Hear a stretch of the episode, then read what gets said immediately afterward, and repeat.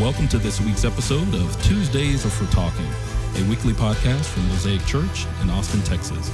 Here's your host, Pastors Corey Sullivan and Nathan Brown.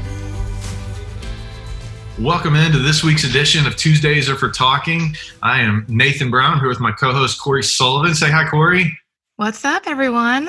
So glad that you're here. We've got some amazing guests with us today. I just want to do a quick introduction of them and then we'll get into some conversation. So, with us on the podcast today, these are all people who are members of Mosaic Church in Austin, Texas. Kim Chung is with us. Kim is a part of our TGA ministry, which we've talked about before, and we will talk about more on this podcast. She's been a part of Mosaic for about six years, and she works in technology. And she says that we might not understand this, and I don't, but specifically, she works in outdoor managed Wi Fi solutions. It sounds really cool. So I just wanted to tell you that about Kim. Also on the call today, we've got Megan Harding. Megan actually was a founding member of TGA at Mosaic Church. She has since moved to Houston, but she makes clear every time we talk, she retains her membership at Mosaic, and we are certainly glad that she does. At Mosaic Church, Megan is involved in TGA. She was a marriage group leader. She also worked in the student ministry. She's been a part of our church family for about 15 years. Now, professionally speaking, Megan is a civil rights attorney. She's also the co founder of Rosa Rebellion, and you can find more more information about them on Instagram, you just go to instagram.com forward slash ROSA Rebellion. And you can learn more about that. Also, today we have Connie Chin. Connie's involved in our music ministry, our worship ministry at Mosaic. She also works the coffee bar. So she's a friendly, familiar, smiling face that you have no doubt seen many, many times at the church. She's been a part of our church for about eight years. And Connie also works in real estate and architectural design. Really glad to have Connie with us on the conversation today. And then finally, last but not least, Mr. Mario Davis. Mario is also a part of our TGA ministry. He's been at Mosaic for about two years years. And Mario works as a manager in technology and process governance. I don't know what that means either. All I know is I have some brilliant people on the call today that are over my heads, and I'm glad each of you are here. So let me just start where I ended up. Mario, what else would you like for us to know about yourself as we get into today's conversation, man?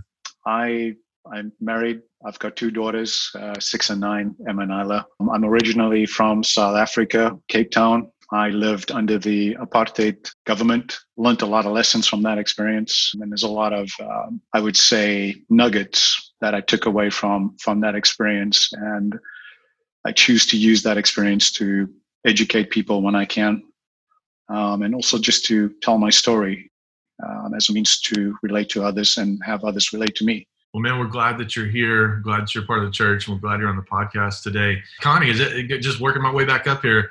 Tell us a little bit more about yourself and your background. Yeah, well, thanks for having me. I'm humbled to be here. I am an Austin native. I was born here um, and then went East Coast, West Coast, Midwest, and circled back here about eight years ago um, and landed at Mosaic. Traveling kind of all, you know, growing up, it was good. I got to see a lot of the country, got, got to meet a lot of different types of people, live in a lot of different types of neighborhoods. So that's been a really cool part. So my dad came from, he was born in Taiwan, Taipei, and he moved to the States when he was about 26 and met my mother. She is German, so I get to be the beautiful combination of Taiwan women.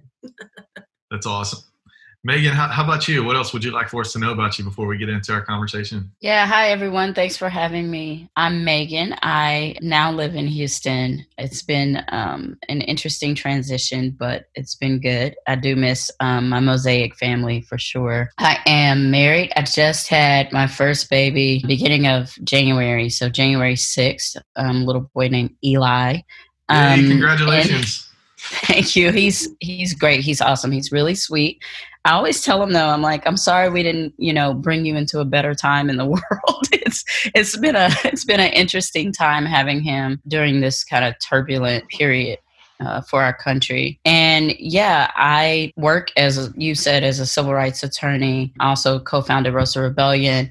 Also worked on TGA. So I guess I would say the main thing about me is that it's become very clear over the course of my life that I have a specific calling to do work around equities and dismantling um, oppression. And, you know, I come to that through the lens of an African American woman and so I bring my lived experience in and also the experience of those that I encountered through my work and my family and my friends. Megan, we're so glad to have you on the podcast. And I'm just, I'm actually glad we're recording this over video so I get to see you. Megan's like a sister to me. Uh, she is one of the most dear people outside of my nuclear family to me. So I'm just, I'm excited just to see you it's and have bro, a conversation y'all. with you. Yes, yes.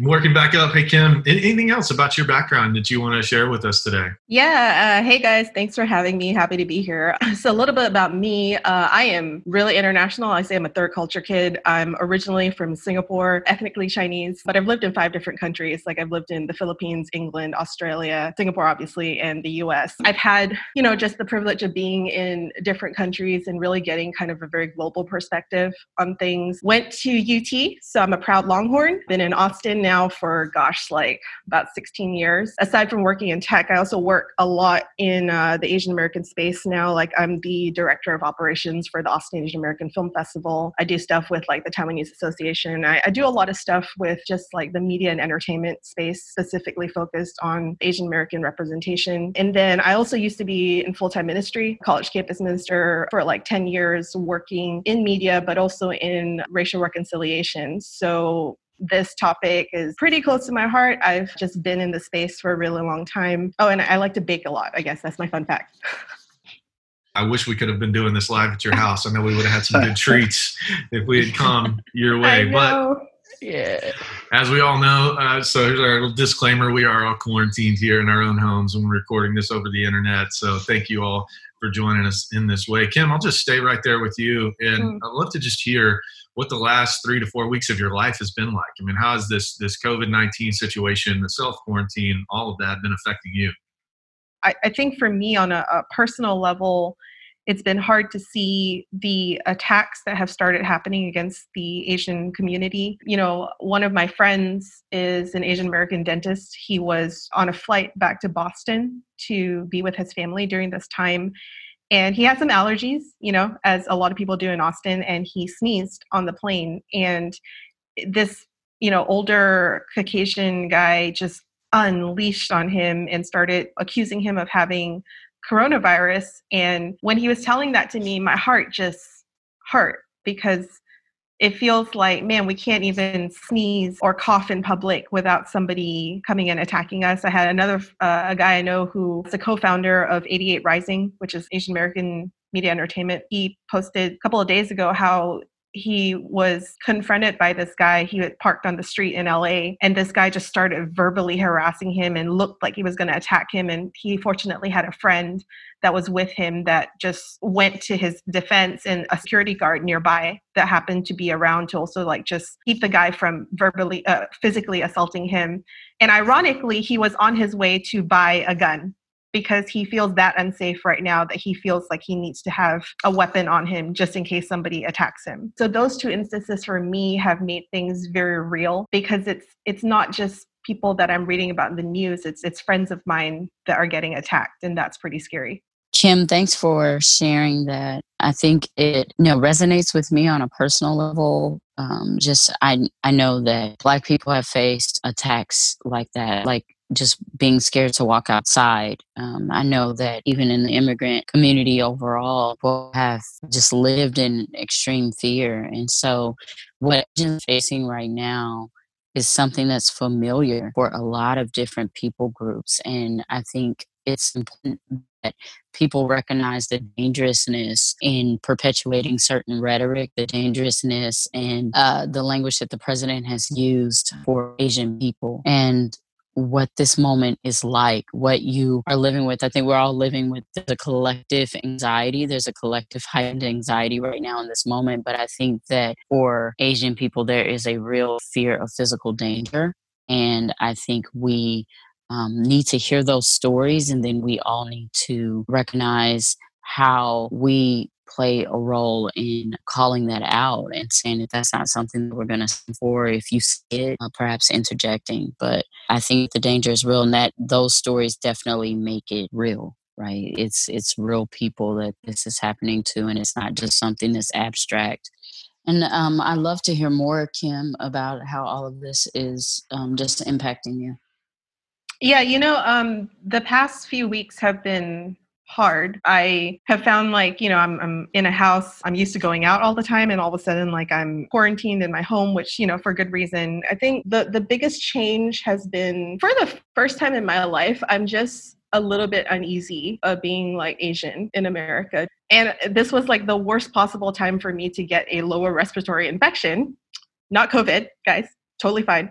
Um, but all of a sudden, I was like extra aware of, oh my gosh, I don't want to be outside coughing while Asian. So that's been kind of an interesting experience being, I guess, on higher alert if I'm outdoors, which is very rarely at this point with all of that in mind, how are you processing this psychologically and emotionally? It's a lot, right? I, for me, I've been paying attention to what COVID has been doing, not just here in the States, but also in Singapore. Singapore enacted a protocol very early on. The year actually I came to the US, we encountered SARS. So I actually remember kind of my country going through that. And so they were very prepared, uh, but it makes me, you know, my family's still there, my parents, my little brother. It is kind of concerning for me that I'm separated halfway around the world from them. If anything were to happen, I don't actually know that I could get there to them or vice versa. And that's been a little hard. I think that in terms of being here it's been a little bit exhausting just because for me because i'm in the asian american space here my feed and the people around me who have been just like sharing stories and things like that it, has been pretty sad sad news. And that's been hard because i think for me like I, i'm in this place right now where when i'm checking on friends especially those that are asian american we're literally asking each other are you okay? Like did anything happen to you today? Like do you feel safe? And and i've never had to do that before Thanks, Kim, for just sharing that. Connie, I'd like to ask you in that same vein, in that same like lane, how is this affecting you psychologically, spiritually, emotionally? What things are you wrestling with right now during this time of the global pandemic? It's different for me a little bit because I'm I'm kind of in this bubble of, of first generation Asian Americans. When my father came to the States, he you know, he wanted to be American. He wanted that American dream. And so when he had us, you know, I'm, I'm, the third of four kids. When he had us, like he didn't teach us Mandarin. He didn't, he wanted to be American. He was leaving Taiwan. He wanted that American dream that people put out there, you know, like come to America, you get all this freedom, you could build this life that you want, you know, and that's what he wanted for himself. That's what he wanted for his future family at the time. And so that's where he, you know, that was his motivation for how he raised us. As I grew up, like I, I'm starting to put together, you know, know there is still a very huge you know asian culture influence on how he raised us he just did it without the language without teaching us the language and so for me this whole thing's been it's been kind of interesting to to notice i giggled for a second when and it's not funny forgive me but when kim said coughing while asian you know i, yeah. I did that in, in a grocery store what was it? Mm. i did that in a grocery store and these people went like stood like like lifted their heads up from whatever they were looking at and looked right at me and then walked away. And i was like okay well that's probably just because i coughed. And then yeah. but then i realized like they didn't move away from other people that coughed. Is an interesting place because you know being biracial i don't really know how or where to identify. Do i identify as an asian american? Do i identify as a white um, american? You know i don't really know Sure, but right now, how is the world around you identifying yeah, so you? they're they're responding to me as I'm Asian American, which I am. Sorry, but um, but that's different because it's not something that I've really taken into consideration as I've mm. grown up. Mm. So it's kind of like a whoa, what's there's a tension there. There's a tension there. Yeah, there's a tension for sure. Thank you so much. Megan, I have a question for you. As, as we've heard from Kim and Connie, as a Black American, as a Black woman, as, as you hear these stories now of Asians facing this discrimination and hate crimes and acts out of fear, how do you respond to that? And what's your framework coming out as someone who has had this in her life? Yeah, I think, you know, it's complicated um, when you think about it through like a historical lens in this country. Obviously, it's also very personal. It's something that I think the African American community can be empathetic to because we've actually experienced hate and just um, oppression from immutable characteristics, right? Like things like I can't take off my skin. People are going to know that I'm a black woman and they're going to respond to me that way. And I think what's happening right now is that's happening. I think it's always happens in the Asian American community, in the Asian community in the US. They also historically have experienced oppression, but I think right now it's just more at the forefront. And so, you know, I respond from a place of empathy understanding really what it's like to carry a, a level of um, at least a small anxiety, if not fear, just to walk down the street. And to not know if you are safe in your body simply because of what you are or who you are. And so I think my my initial response is just one of, you know, sadness and empathy. So Megan, as an African American who's been dealing with and facing racism in this country for your entire life, and then we move into the era that we are in with our current president and language has become even more important than ever. When you heard President Trump begin to emphatically refer to this as the Chinese virus, talk me through the different filters and layers that you processed that through being well acquainted with language and racism involved in sort of normative speak. Yeah.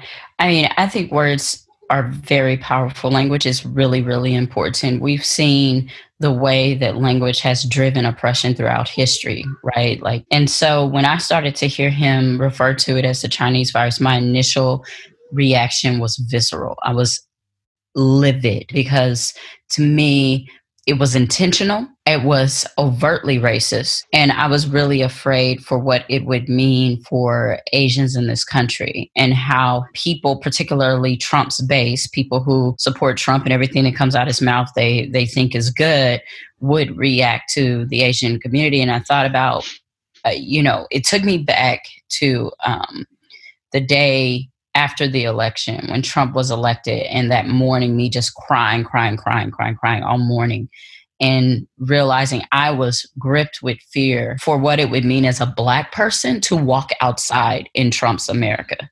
And what it would mean for my black husband to drive down the road in Trump's America. And I had that same sort of response to him calling it the Chinese virus because I felt like that is what it would be like for Asians in this country at this time when you have the person in the in the highest position with such influence essentially placing a virus on an entire people. It wasn't that he was you know referring to a geographic location he's referring to an entire people group I had an interesting sort of reaction, and I, I, find myself in this double minded space a lot, which I think has to do with my own skin color and my upbringing in white America, so to speak. But you and I talked offline a little bit about this, and when I heard him first say it, I had instantly like a dualistic reaction. Mm-hmm. One was, this is not good. This is going to cause additional racism to be incurred against not only Chinese people but people of Asian descent. Because let's face it, most white Americans couldn't tell you the difference or pick out the difference between a Korean or a Filipino or Chinese, so on and so forth. But then on the other hand, I'm thinking to myself from a global geopolitical perspective, China definitely had some blame in this situation and, and, didn't handle it particularly well. There's not a lot of debate about that. And so I saw this also as sort of Trump and his Trumpian way, putting blame at the feet of somebody else, right, wrong, or indifferent. And so I had this dualistic response, and I very much appreciated the opportunity to process it with you to understand why as a white male is easy for me to process in this other brain space of finding some way for it to be like okay and i'm not a, a trump apologist as you know and by the way this right. podcast is not a bash trump we're just talking about human experience and how our, how our world interacts with what takes place yeah. But I, but I do find it easier to have this sort of weird measured response of I can see this, but I also see this. And then for you, someone who racism isn't just semantics, it's life and death. You, you really helped me to process that in a different way. So thank, thank you for that. Let, let me just jump down because we haven't talked to Mario yet. Mario, I'd love to hear from your perspective as another international person on this call. How is this affecting you both in a mental space and also in a spiritual, emotional space right now? just to delve into just my background a little bit i grew up as i mentioned you know under apartheid and i remember going through the oppression and you know being hunted by police on the street and having to hide in shacks so that they didn't catch me. I remember being shot at from a helicopter and bullets zipping past my ears as i'm running down the street. And all because I was protesting an oppressive government. And I remember during that time, I felt like I wanted people to know what I'm going through, and I wanted people to come to my aid. I think that was one of the things that, that probably stood out for me most during that time. And I think this is probably where the, you know, right now when I listen to Connie, when I listen to Kim, I'm hearing echoes of that. Maybe not so much oppression, but it's a discrimination, it is racism, and I, I can relate to that. And so I just want to acknowledge their suffering first. How does this affect me psychologically? It's it's been hard, you know, and similar to what, what Megan's been saying, I think when, when Trump came into to power, uh, there was a real fear because he was very vocal about immigrants. He was very vocal about illegal aliens, anyone that is basically from another country that's not white. He, he was very vocal about that. And I am on a green card. My green card is up for renewal in 2023. And I said to my wife, I'm, I'm reluctant to apply for citizenship under this administration. But I, I'm also very concerned that if he gets another four years, where that's going to leave me as a person. And why I say that is currently, I think the last number I saw was unemployment sitting at, I think, was it 6.6 million people applying for benefits, something in that region. And so in my mind, I'm going, knowing this administration and the decisions that they've already made and seeing how they act, I am concerned that at some point it would come to American people uh, out of jobs. So if you're on a green card, you need to go back home so we can make room for our American citizens. And I have a real concern for my family, my six year old and my nine year old daughter. I don't know really what the future is going to hold for us. And that's where I'm at psychologically and spiritually. Ironically enough, it's strengthened my faith. Um, it's really caused me to draw from what I believe or what I know is the one constant in my life, and that's the power of Christ. And thank you for sharing so vulnerably with us. I think as we hear from different perspectives and different stories, the humanity of the moment just rises to the surface, and we start to see what this is really all about. And I said this this isn't a bash Trump podcast by any stretch, and yet you know he, he is our president, and so his words carry weight, and he also is representative, obviously, of a lot of people that support him. There was a there was a tweet that came out from the president a few days ago. And Kim, I'd like to get your reaction to this. I'm, I'm curious if you reacted in the same way to the language that I did. But the tweet said this It is very important that we totally protect our Asian American community in the United States and all around the world. They are amazing people, and the spreading of the virus is not their fault in any way, shape, or form. They are working closely with us to get rid of it. We will prevail together. Now, I'm just curious as you hear those words, what stands out to you? You know, I think on the surface, a lot of people would have been like, see, you know, he's showing support for the Asian American community. For me, I was like, yeah, but there's still an us versus them kind of language in the tweet. I, I, think that is something that has been a consistent struggle for Asian Americans, right? I, am kind of in this in between space because, you know, I very much identify as Singaporean. I walk through the world as an international. But having been in the States for 16 years, there are also a lot of things with regards to the Asian American community that I understand and identify with. I think the challenge for for Asians in America is I think as an and first of all, right, Asian American comprises of at least 35 different Asian ethnic groups. Okay, so so when people say Asian American, I, I am like, you do realize that like it's it's a whole lot of us just clumped together in this one group. But I will say that like for us, it's been an interesting experience because I feel like we're the only minority that is otherized by other minorities.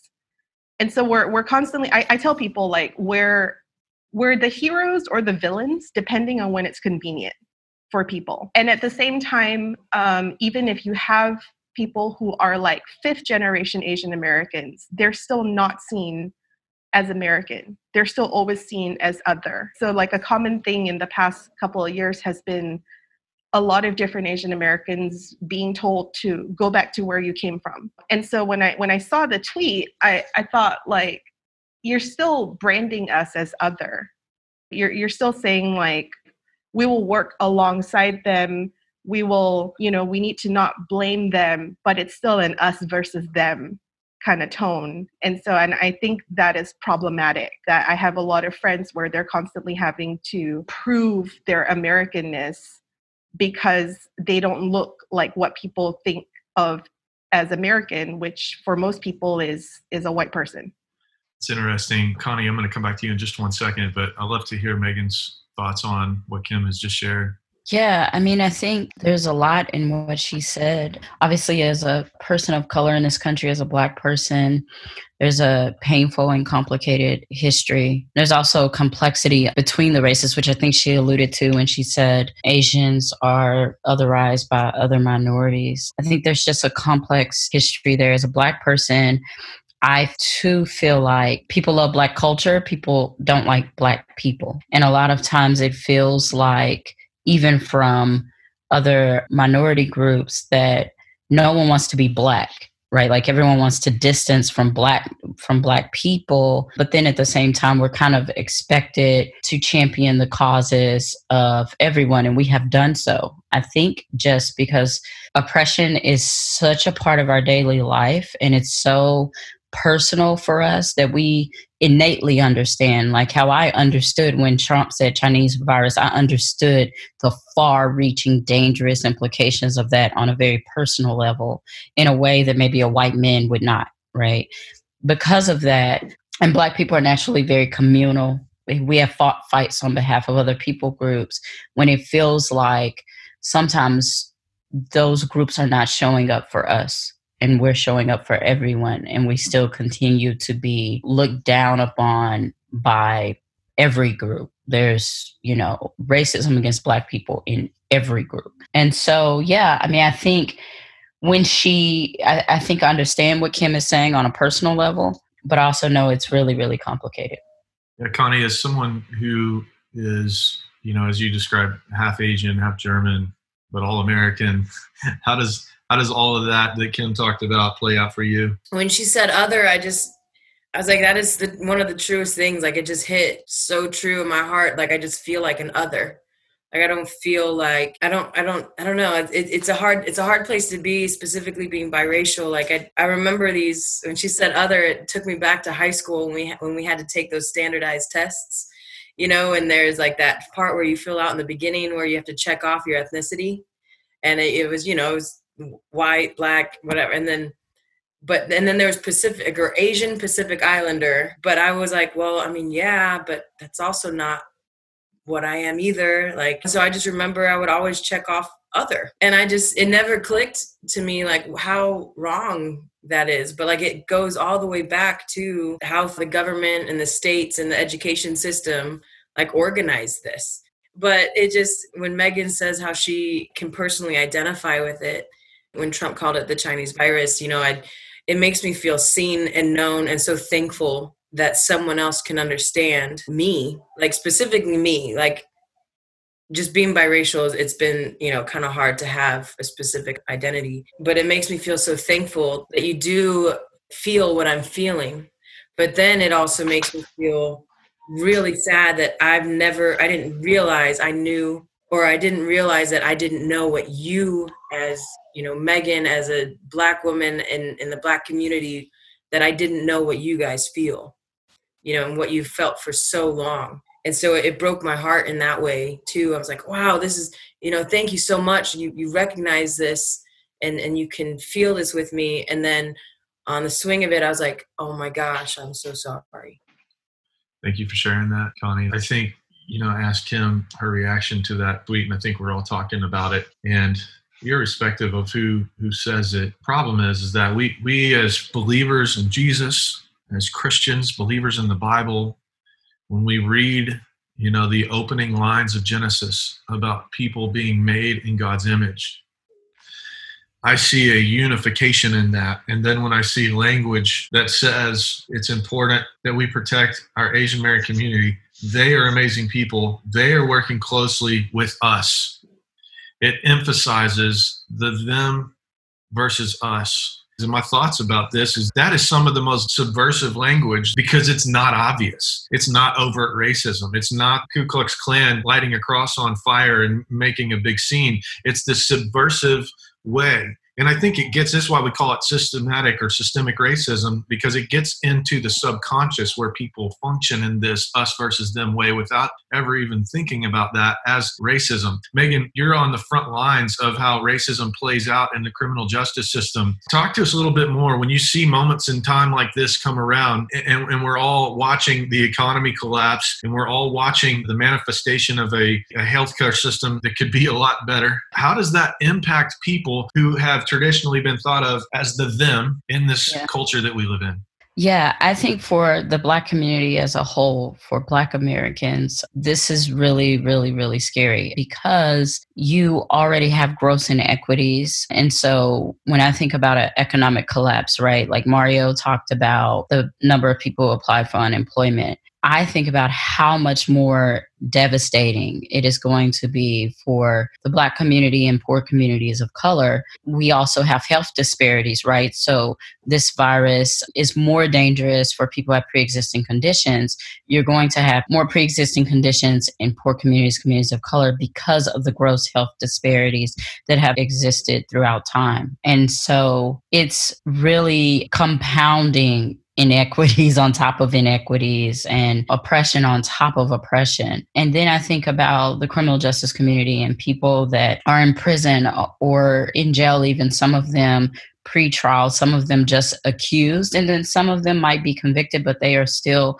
image bearers of christ and they are still worthy of dignity and the risk of those communities the risk of those people who are sitting in these cells and could be exposed to the virus without anywhere near adequate health care happening in our correctional institutions. And the disruption of family for them, the disruption of not being able to go find work or, or continue their work if they did have a job that could continue, and how far reaching this is going to go when we come out of it, and how will all communities come around these people right, come around communities of color, poor communities to actually help them achieve equity, not equality, not giving everyone the same thing, but how do we acknowledge that uh, the impact is more profound for certain communities and then bridge the gap when when this is all over? Um, I think there's a responsibility that we have to do that.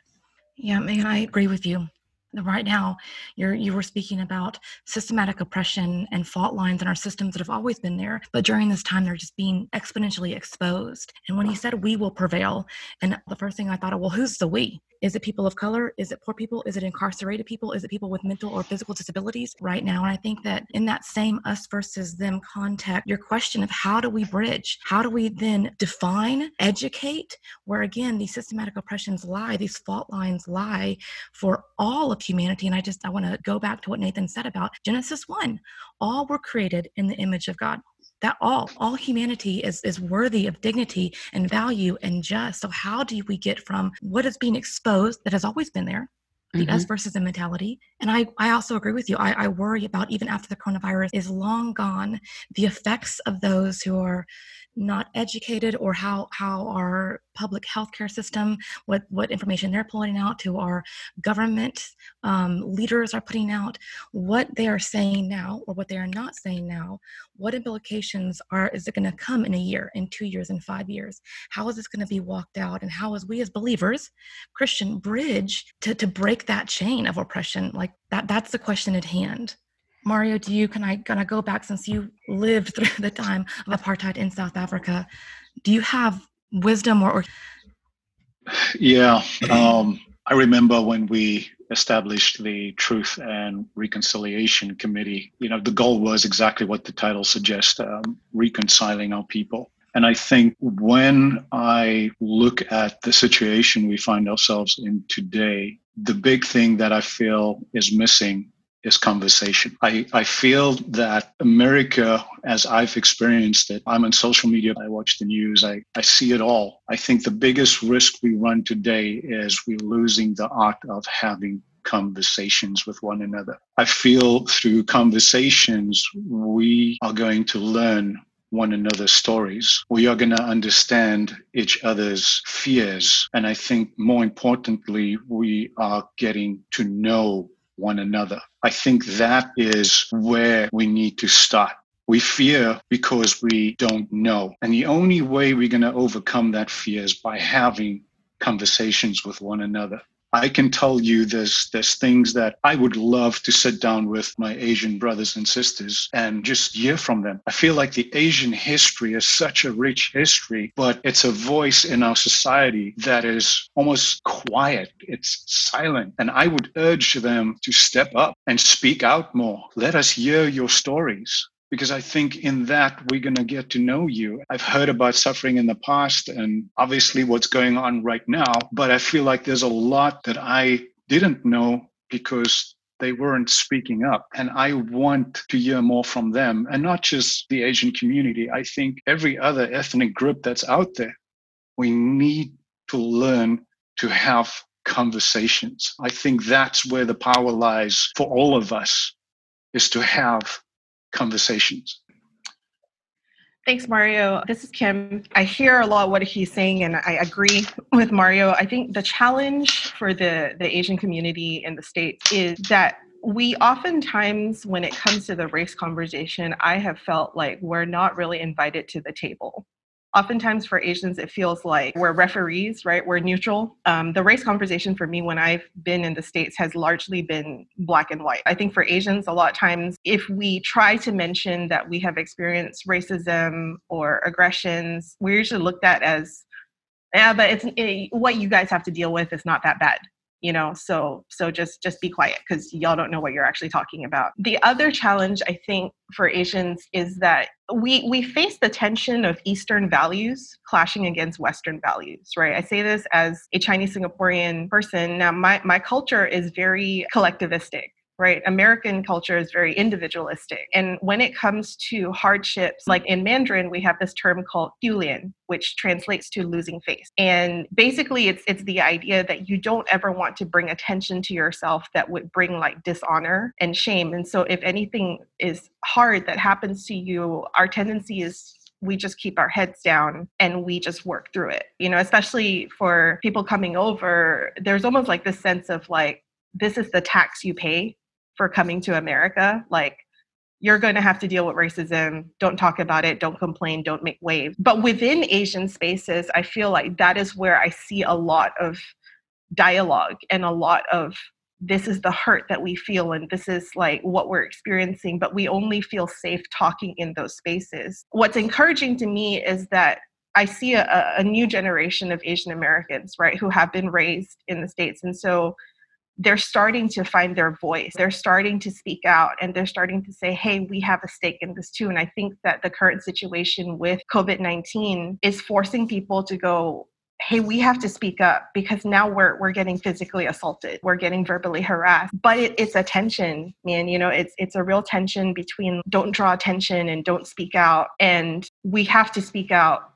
because if not nobody's going to pay attention. And and i feel like for a lot of asians that is something that we very much struggle with because realistically like in our cultures we're just not that vocal. Like it's not seen as something that is good because then we're seen as like oh you know you're crying victim and you're not just sucking it up and dealing with it.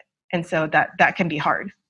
We hear a lot these days and really since 2016 about oh you guys are creating problems. Everything was fine. When obama got elected it was like we're now in a post-racial society where people thought racism is over with and done with. Now what has happened is that racism i would argue racism has been exposed for still being there. Not that we have created something out of nothing. And when i say we i just mean anybody willing to say the r word in public and talk about racism. And, and so now i do wonder if there is it's hard to even call this a silver lining, but maybe a long term benefit of the underlying racism towards Asian people actually coming to the surface, being able to identify it and start to talk about it in a way that may lead to change. To, to Mario's point, part of the problem is we don't have conversations. So we let people just live with their thoughts and their presuppositions all in a subconscious way, and they interact with people with their underlying latent racism. And until that stuff comes to the surface in conversation, you can't identify it. TGA was powerful for me in that way because it helped me identify the racism in my own heart that I would have never admitted was there until I had my own thoughts and sub subconscious opinions interrogated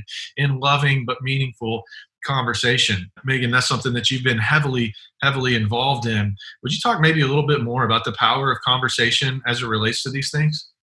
Yeah, I mean, I think that the inclination from white people is to avoid. And I, I, think there's this avoidance of discomfort there. There's this fear that you don't have the language, that you don't want to say something and be perceived a certain way. And then there's just this um, lack of acknowledgement of what might be racism in, in your own heart. But I think that um, I always say this one of the most gracious things we can do for one another is to, is to share our truth and to enter conversation, like what Mario said. But to enter it, you know, I think it's different for different people. I think white people need to enter conversation with a large degree of humility uh, understanding that there's likely a lot that you don't know, and also a recognition that whoever you're asking, people of color, it's not our job to teach you, right? Like it is an act of grace and mercy for us to share our stories with you, but that also comes with a degree of pain and sacrifice. And so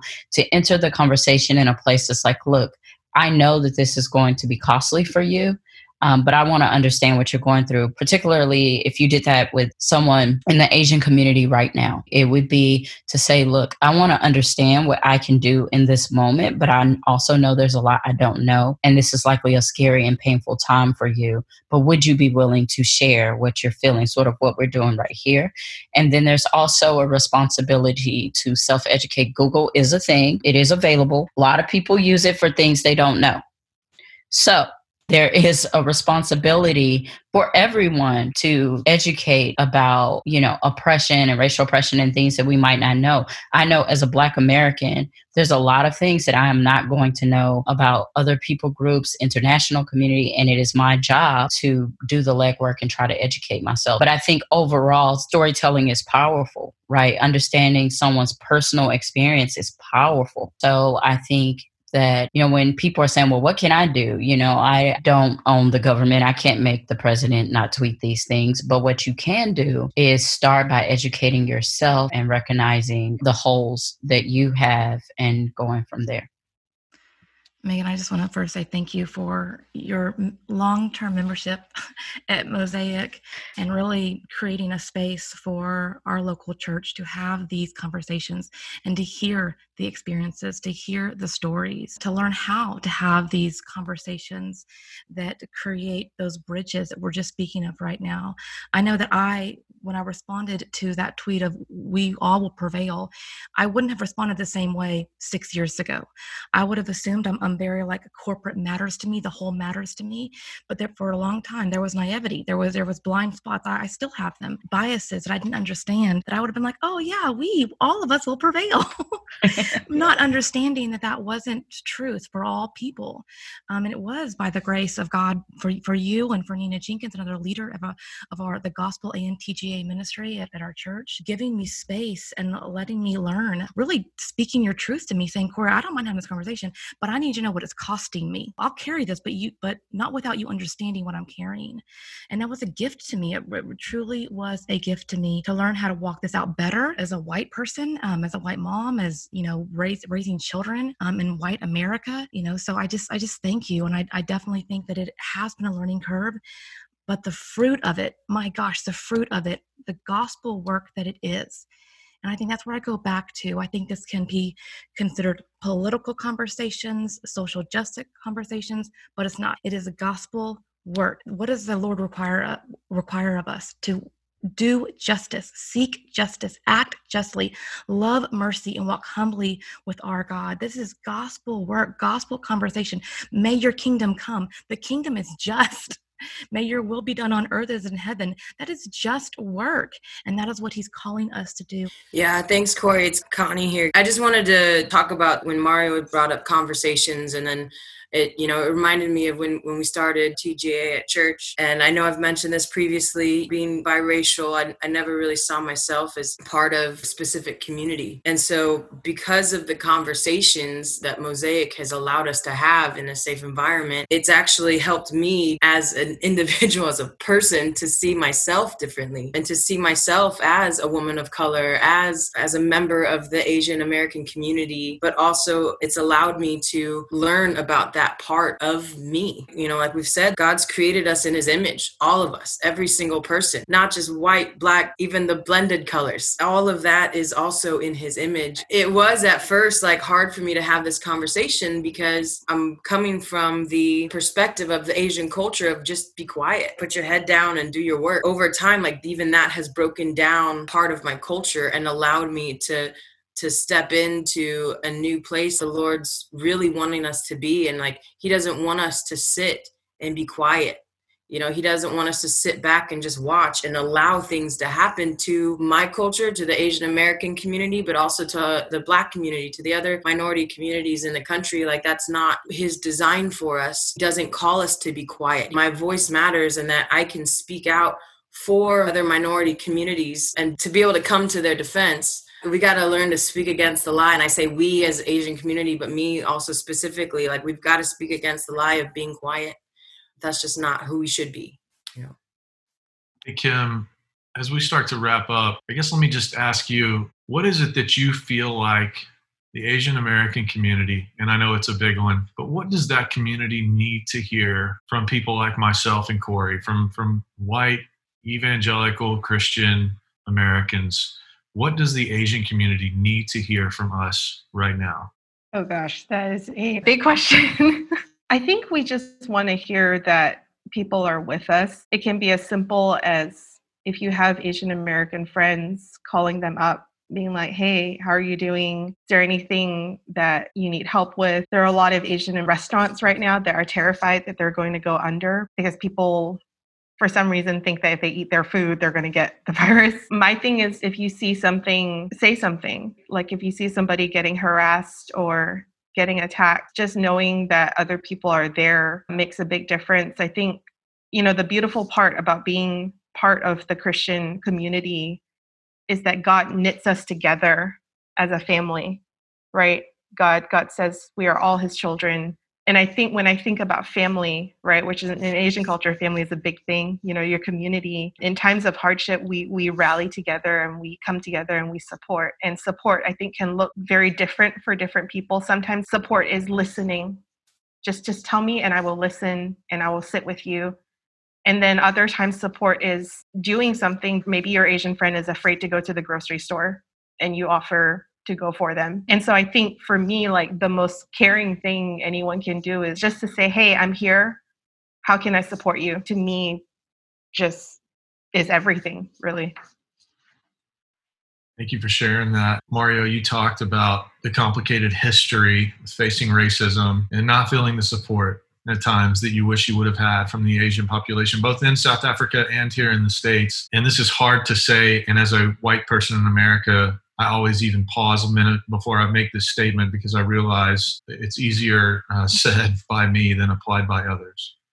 And yet, one thing we know to be true about Christianity is that it is nothing if not self sacrificial. So, you know, we've asked Kim to speak to white Christian Americans, but I guess I would ask you through through all of your complicated story and history in dealing with racism and all of that what do you think other people of color can and should be doing to help amplify Asian people in America as image bearers of Christ and to help them fight back against the oppression and racism that they are experiencing right now? I think to answer that question, Nathan, I'm I'm going to draw from my my Christian roots, having gone through what what I went through. I think there's one thing that I realized, and Paul said, "Be imitators of Christ." And when I think about being an imitator of Christ, I, I think of it as a reflection on the life of Christ and how he responded to various challenges, various you know scenarios that he found himself in, various people groups. There was one thing that was always at the call, and that was love. But love did not mean don't say anything. Love did not mean don't do anything. I reflect on that, and as hard as this might be, maybe for some in the Asian community, I think what I learned was in the midst of the suffering to still reach out and love. I think that's how people got to know our identity. That's how people understood our humanity was us showing them love, yet in the midst of great oppression through our action, through our words. I felt that that ultimately, even though it took almost three decades, that's ultimately what won in the, at the end of the day was our ability to still love under extremely trying times. That for me is the most powerful demonstration and, and way that you break down what we find ourselves up against these days. This is Megan. I think it's important that, you know, we all respond to the oppression and the hate and the racism that's happening to Asians right now. I remember after Mike Brown was killed, one of the things that really was the impetus for TGA for me and, and wanting to create space in the church to talk about these things was that I did not know if the people that I went to church with in a multi ethnic, multi generational church really, really cared. It felt like they loved me they cared about me as a person, but did they care about the things that were impacting my community? And I think that what Kim said, Asians need to know that people care right now is really, really powerful. It's very personal for me. It felt like I could come into this church, you would hug my neck, and we would worship together, and you would say, Oh, I'm so happy to see you. I love you. But then when it came to talking about things that could directly impact my community, you didn't care. You didn't show up beyond going on a mission trip and talking about what you did on that mission trip. But was it really personal? Did you really want to sacrifice for equity for me? And so I think Christians have a responsibility to get past their discomfort and to show up and to actually speak out. And um, showing up can look like intentionally visiting Asian businesses during this time. There's beyond even just restaurants, there's grocery stores, there's things like that that you could visit and you could actually sow financial seeds into. But then there's also speaking out and raising your voice in a public way. And for better or for worse, social media is a thing and it matters. And I will tell you, when I don't see people address certain issues on social media. It's particularly if they're a person that uses social media in that way. And I don't see you do it when it comes to issues like this. It is very loud. Your silence is very loud. I would just encourage Christians during this time um, to actually show up for their brothers and sisters in Christ and to just show that they care and to raise their voice and to challenge the people in their lives that are perpetuating hate or oppression.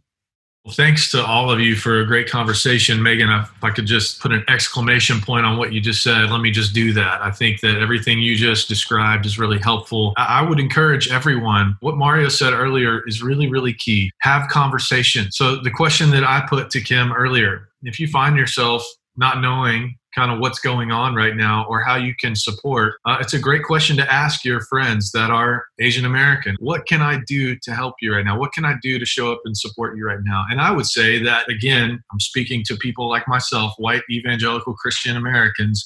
That's a great question, by the way, to ask all of your brothers and sisters of color on a regular basis. How are you doing right now? What can I do to show up for you? What can I do to support you? What are you facing that nobody knows about? And find a way to care and be a friend. Not to go and get your education. I agree with Megan. Google exists. I used it earlier today for an electrical problem. And guess what? You can use it for race problems. You can learn a lot. You can educate yourself online. But what you can't really educate yourself on is the emotions that some people are feeling how to minister. Because at the end of the day, all Black Americans are not a monolith. All Asian Americans are not a monolith. And the people that God has placed in your life do have have even a greater priority in terms of your own obligation to care for them, minister to them because you actually can. And we can't solve all the problems, but we can minister to the people that Jesus puts right in front of us. And so, as a church mosaic, that's part of what we're called to do. We're called to minister to the people that Jesus has put in front of us. We're called to speak out. We're called to stand up. We're called to remind each other that every person is an image bearer of God. But we are called to live in community. We are called to be in that relational space with people where we know what's affecting them and we learn how to care and then we we the work that it takes to do that. And so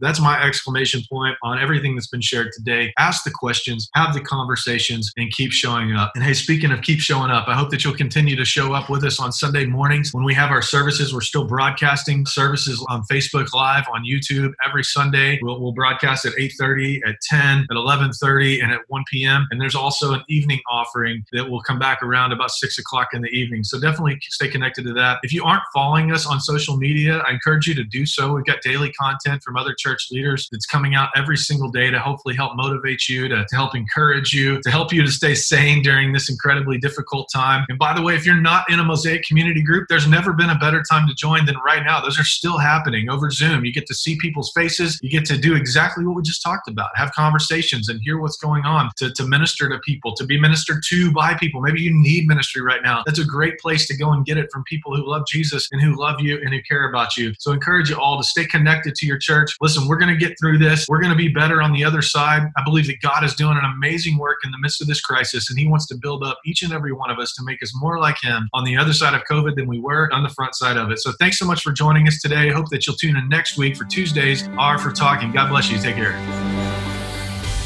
Thanks for joining us for this week's episode of Tuesdays Are for Talking. For more information about how to get and stay connected to us, head over to mosaicchurchaustin.com and be sure to follow us on Instagram, Facebook, and Twitter. We hope you'll make plans to join us next week.